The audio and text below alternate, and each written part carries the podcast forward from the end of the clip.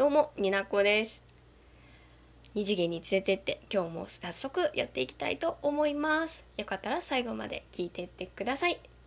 では今日のテーマはこちら。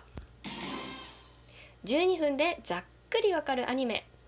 マクロスシリーズについて。というわけで話していきたいと思います。皆さん見たことあります？マクロス。アニメマクロス。うん知ってる方も多いとは思うんですけどまあ見たことないとか聞いたことだけあるとか何それ一切知らないとかいろいろあると思うんですけれどもまあアニメです。うん。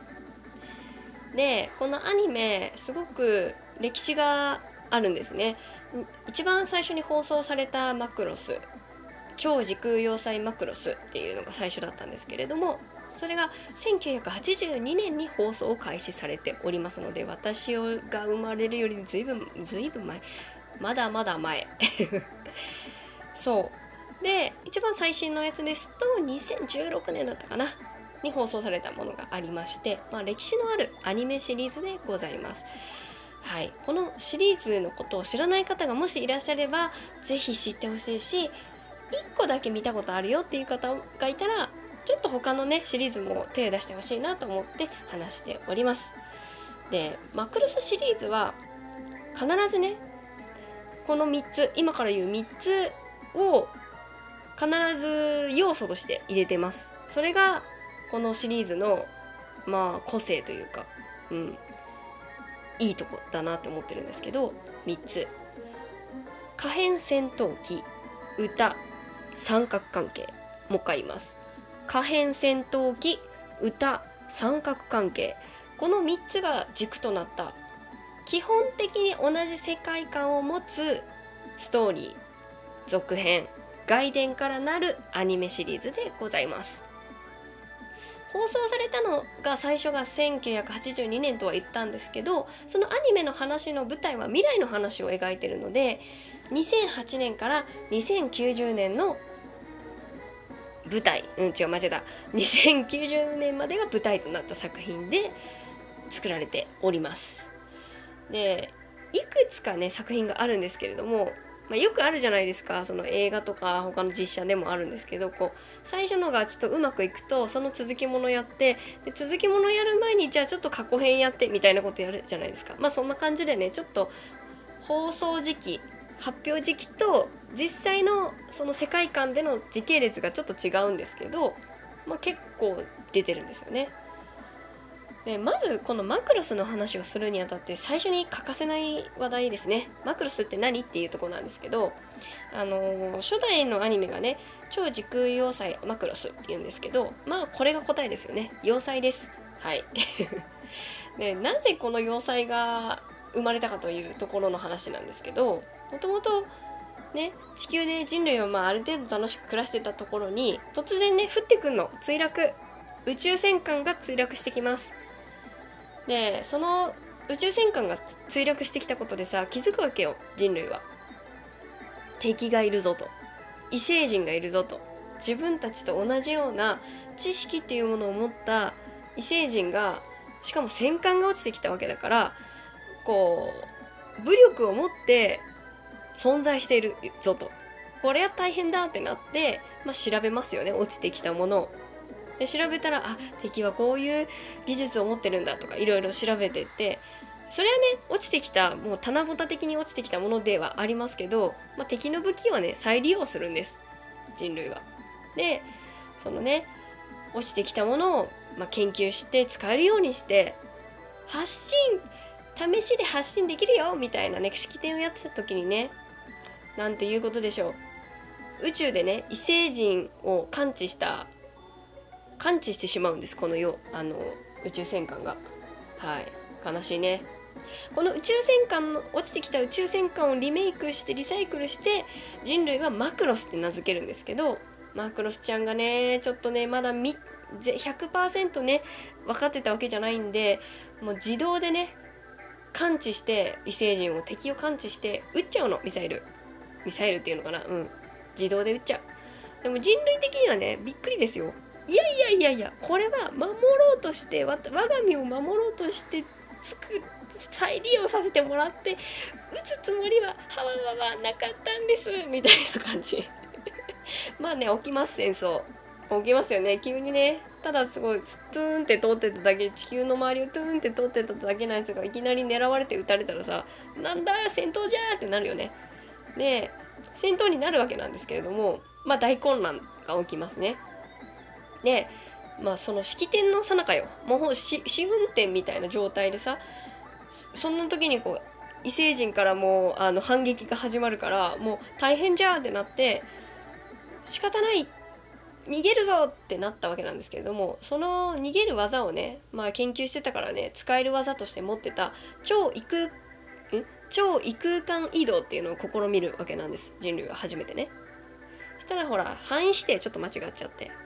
よく私がエクセルとかで間違ってやるんですけど範囲指定ミスね。を起こしまして周りの町とか海ごと移動してしまいます。宇宙に。なんてことでしょう。この要塞とっても大きくて、まあ、宇宙に行ってしまったもんだからまあねその避難させるわけですよ。その町ごとね人ごと。でも国とかその単位の大きさの要塞なんでまあまあ入るんだけどねで、まあ、しょうがないから宇宙で生活をしていくっていうことをしていくんだけれどもこのマクロスという戦艦要塞がある世界の話っていう感じなんですけれどもでさっき言ったその戦闘機歌三角関係のお話をしていきます。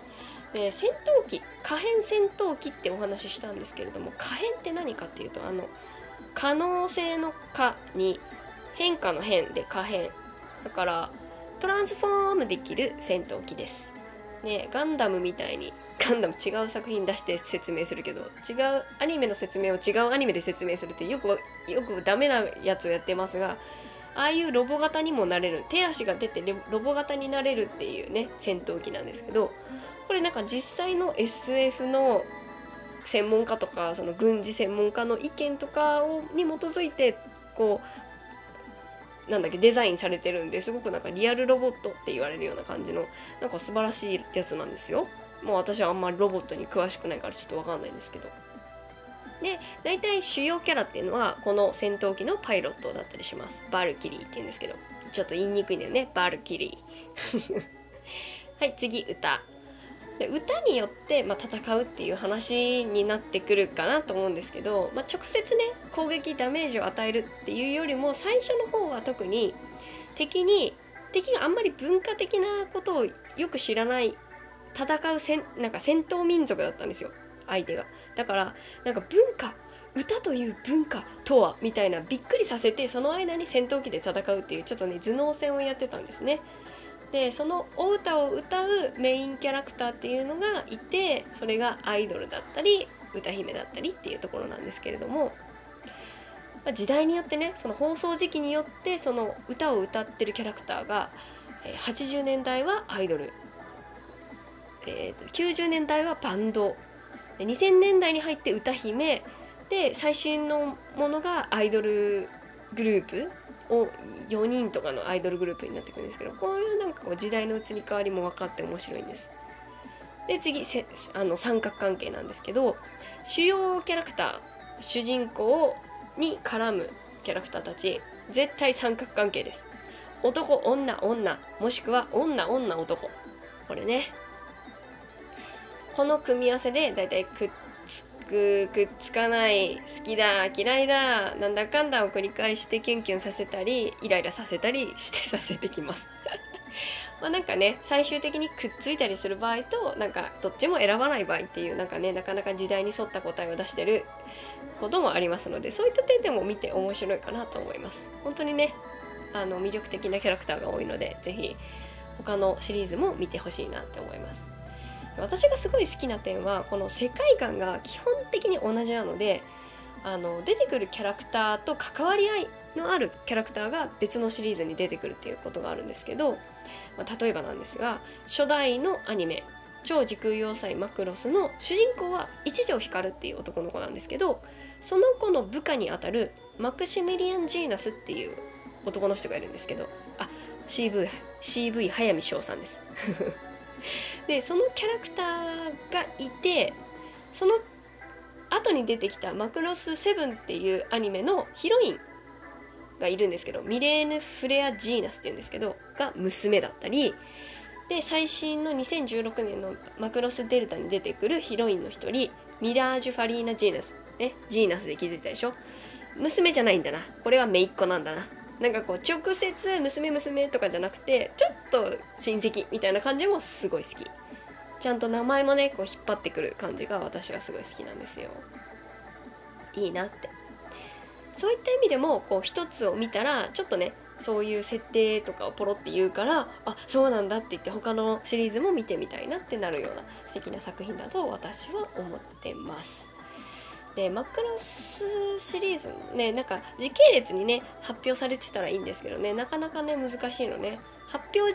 放送時期とあの実際のマクロスの世界の中の時系列がちょっと違うから見る時はねもう好きなもんから見ればいい。もう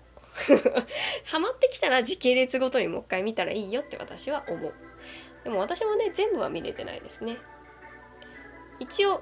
えー、マクロス7マクロスフロンティアマクロスデルタは見てはいます。で一応ねザーザーザーとは話してきたんですけれどもどうですか？皆さんご興味持たれましたでしょうか？ねこの